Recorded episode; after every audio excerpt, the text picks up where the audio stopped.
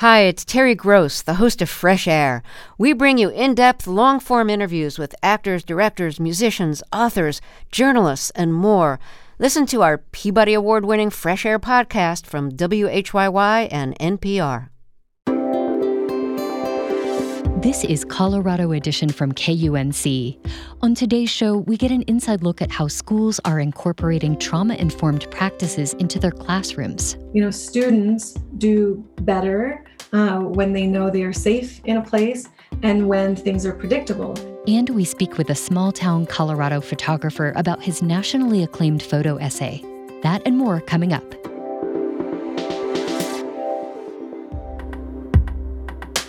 You're listening to KUNC's Colorado Edition. I'm Erin O'Toole. In a press conference this week, Governor Jared Polis expressed more frustration than he has in months about the coronavirus pandemic. Well, I'm very frustrated. And I'm frustrated because, unlike a year ago, where we were all in this together, and we had great sympathy for anybody afflicted, and we were all wearing masks to protect one another. Now's the time where most of us are protected.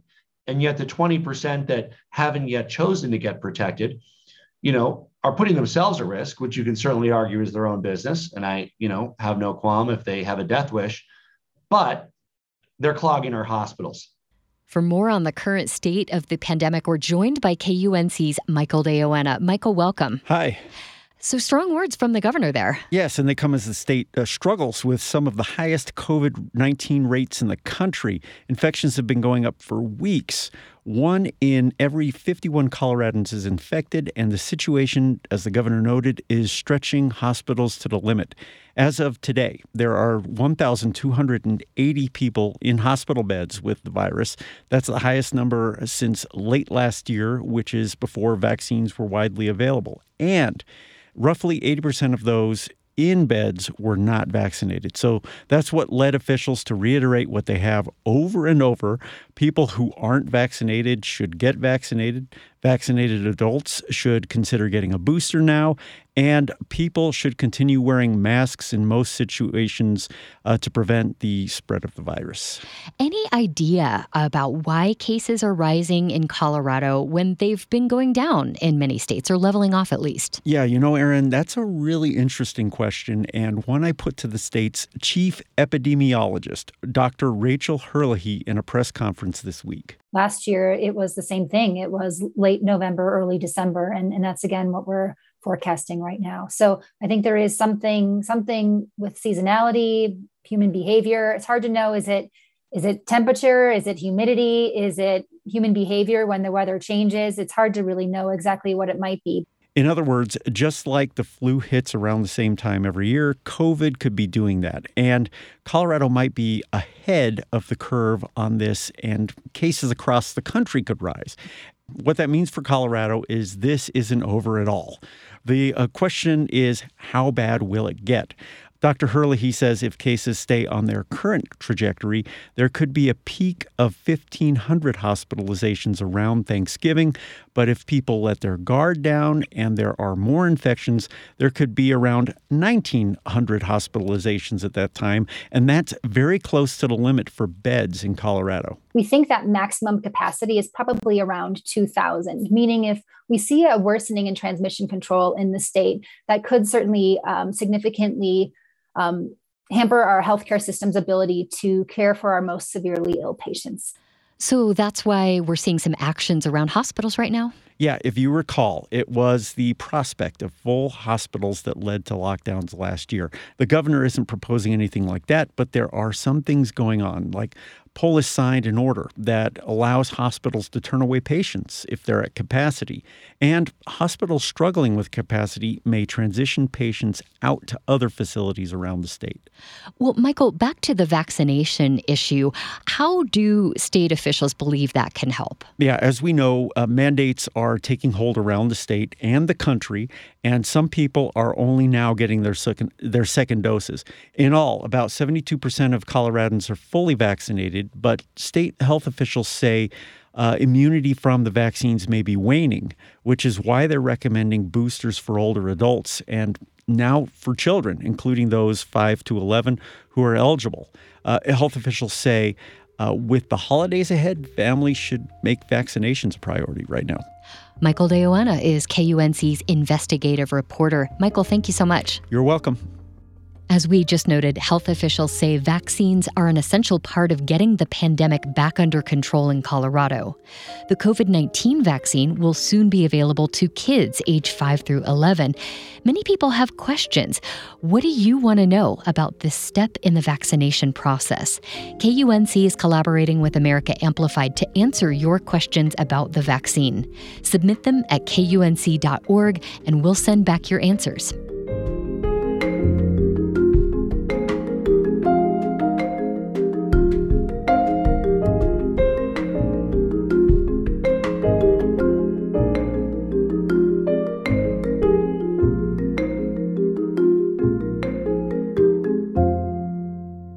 Books, supplies, homework. Children bring these items into the classroom every day. But they may also carry the effects of trauma due to things like parental neglect, community violence, or COVID-19.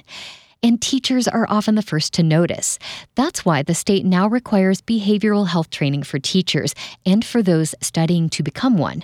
But as KUNC's Stephanie Daniel reports, one university has already been incorporating trauma-informed practices into their curriculum.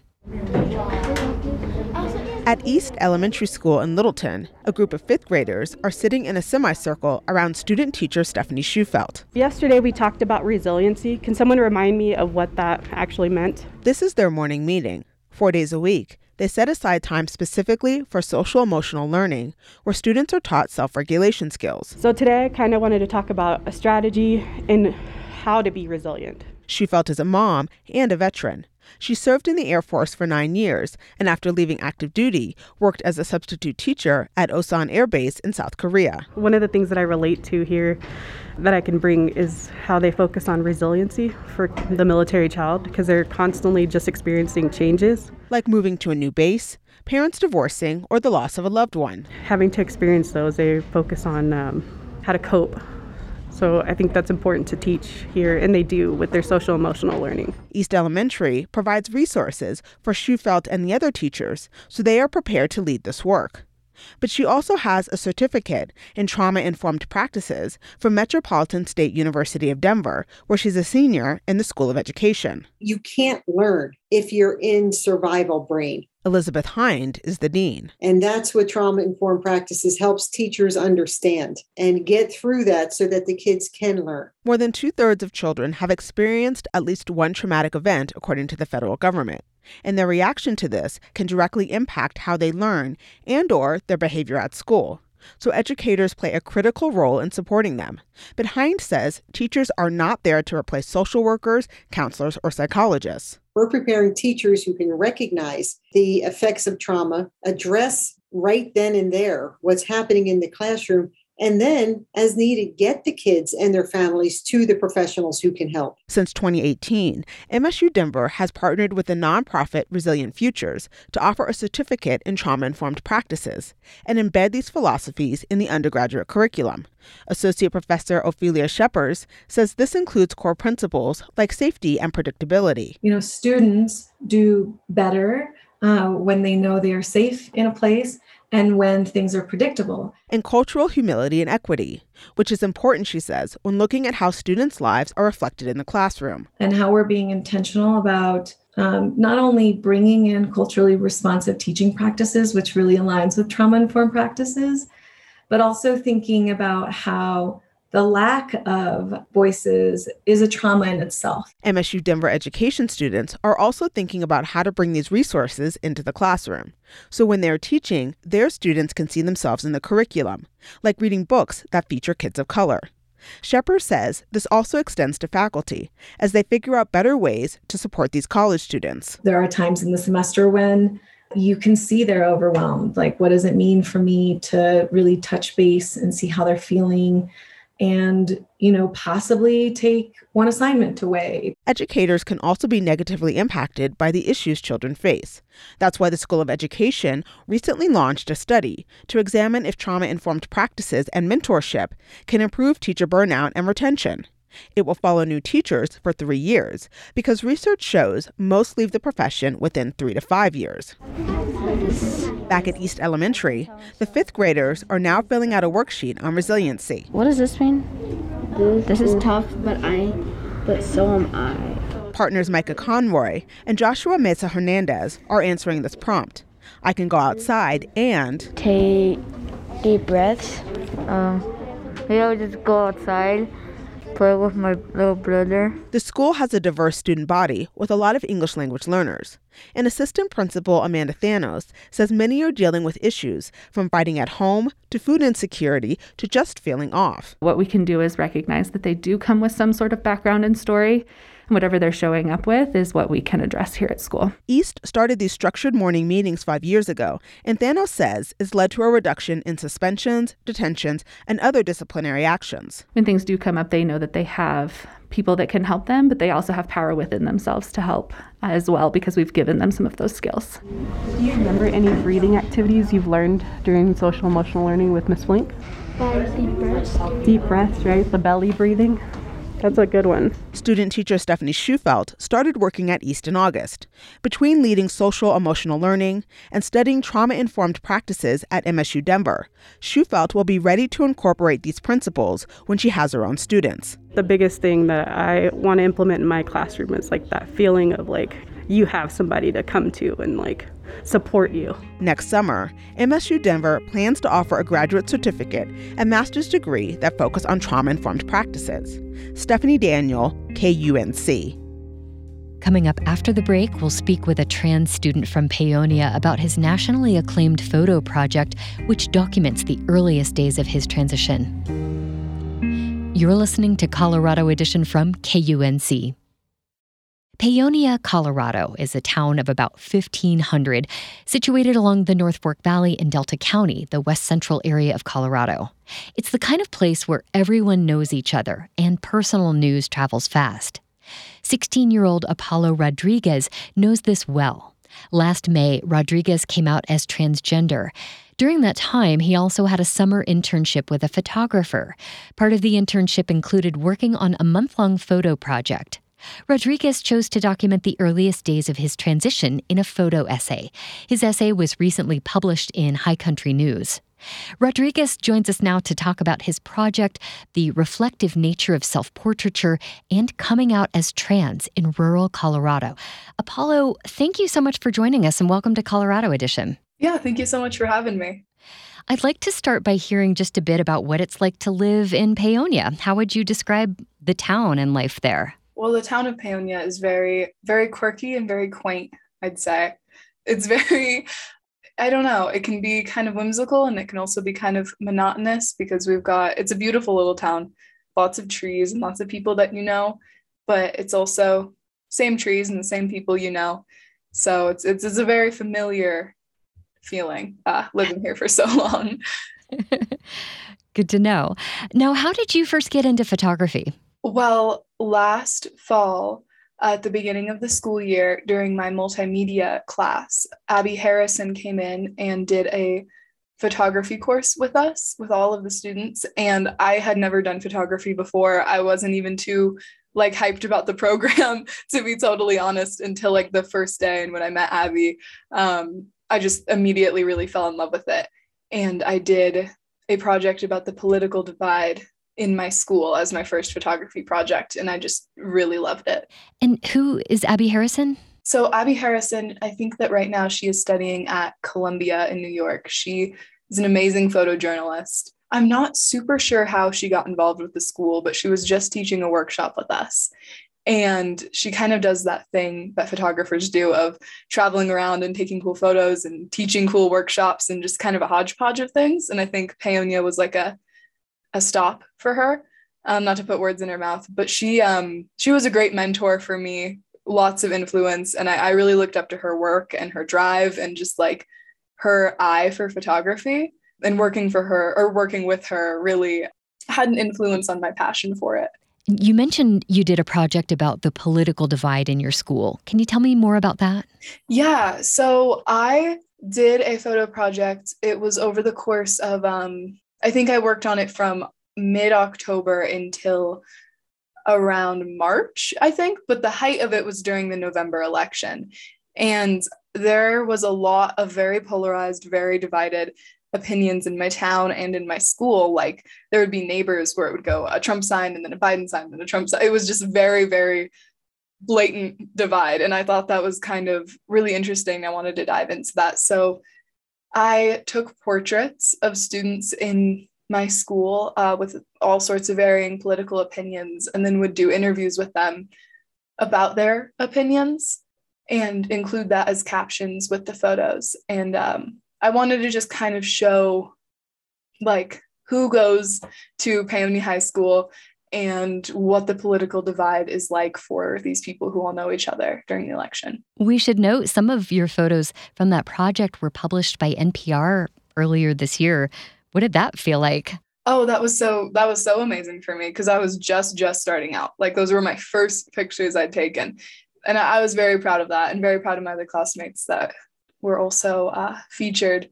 That also really kind of boosted me towards really liking photography, because I was like, wow, I can really, like, get my stuff out there. Everyone can see my work. What is it you like about portrait photography in particular? I really like portrait photography because I know it sounds cheesy to be like, oh, you take a picture of someone and then it's them. Like, that's what a picture is. But I really like portrait photography because you can, like, really capture, like, who someone is through a photo, through, like, different types of lighting or just the angles, or if you zoom in on, like, just their hands or just their jewelry or what they're wearing. I think it's just a really interesting way to get to know somebody and get to be able to share who they are with the world. Let's turn to this photo project you did on coming out as trans. Where did that start for you? All right. So I was doing an internship with Abby for a community workshop over the summer, and I needed a photo project to work on. And I had just come out probably a week or two before the workshop started in May. And I wanted to document something with change. And I was bouncing ideas off of Abby of, documenting somebody else's change over a month. But then we kind of came to this realization of, oh, I'm changing a lot right now. I have a lot of change, and doing some self-portrait work could be really interesting because I hadn't really done much of that before. So I just started out by just taking pictures when I had kind of a rough day with it or a good day with it, or if I wanted to dig deeper and explore some part of it, I would just start taking photos, and it's very therapeutic. I know you've taken a lot of portrait photos. Was this your first foray into self-portraits, and how is it different? Yeah, I think this was one of my first real deep dives into self-portrait work. I did a little bit of it in the school year, but like really basic, simple stuff. And I think it's really interesting because when you take photos, you're always biased because it's how you're seeing it through your eyes and how you're perceiving it, And when you're taking portraits of other people, you have to really try and put that bias aside and be like, no, this is about them and how they are, not how I perceive them to be. But with self-portrait work, it's all about your own self-perception. And it's so removed from what other people see. And it's really a way to finally be like, this is what I'm seeing. And I think there's something really beautiful about that. And you talked about how portrait work can show who a person is in a deeper way. What does your project reveal about who you are? I think that my project at the time revealed that I'm a very introspective person. I like to look at the little things, I think. I don't know, because in my project, there's a lot of things that are kind of like hands or like cut off of just my shoulder, things like that. And I think I really value the little things about myself. If that answers the question.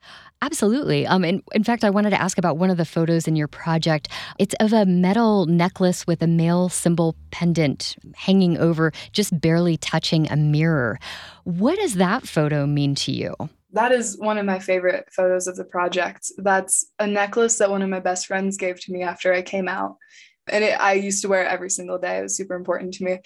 I think that if you really want to like analyze it and stuff, that picture is very reflective with the mirror of like, this is how I'm seeing myself with the masculinity and the chain. I'm rambling here. You're not rambling. You are opining.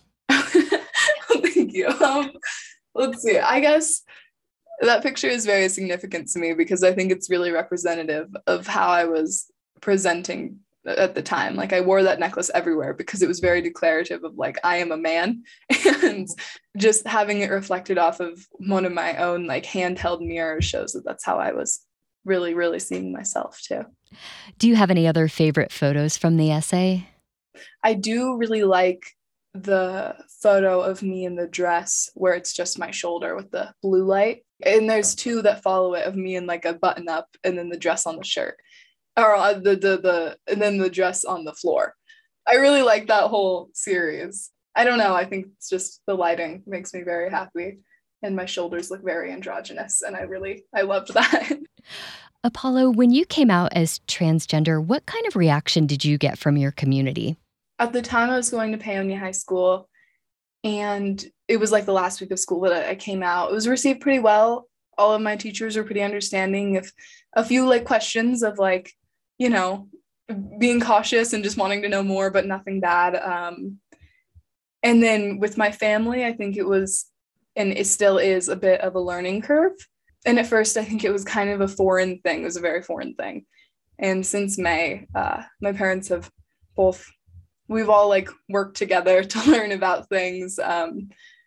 But it was definitely kind of rough to really put yourself out there so vulnerably and be like, no, this is who I really am. And I was coming out to so many people, and it was received mostly well. But I think that all in all, it was just a bit exhausting. Well, I'm also curious how people have reacted to your project. I would imagine it's a way for others to see you on more of your terms as opposed to maybe their own filters of what it means to be trans.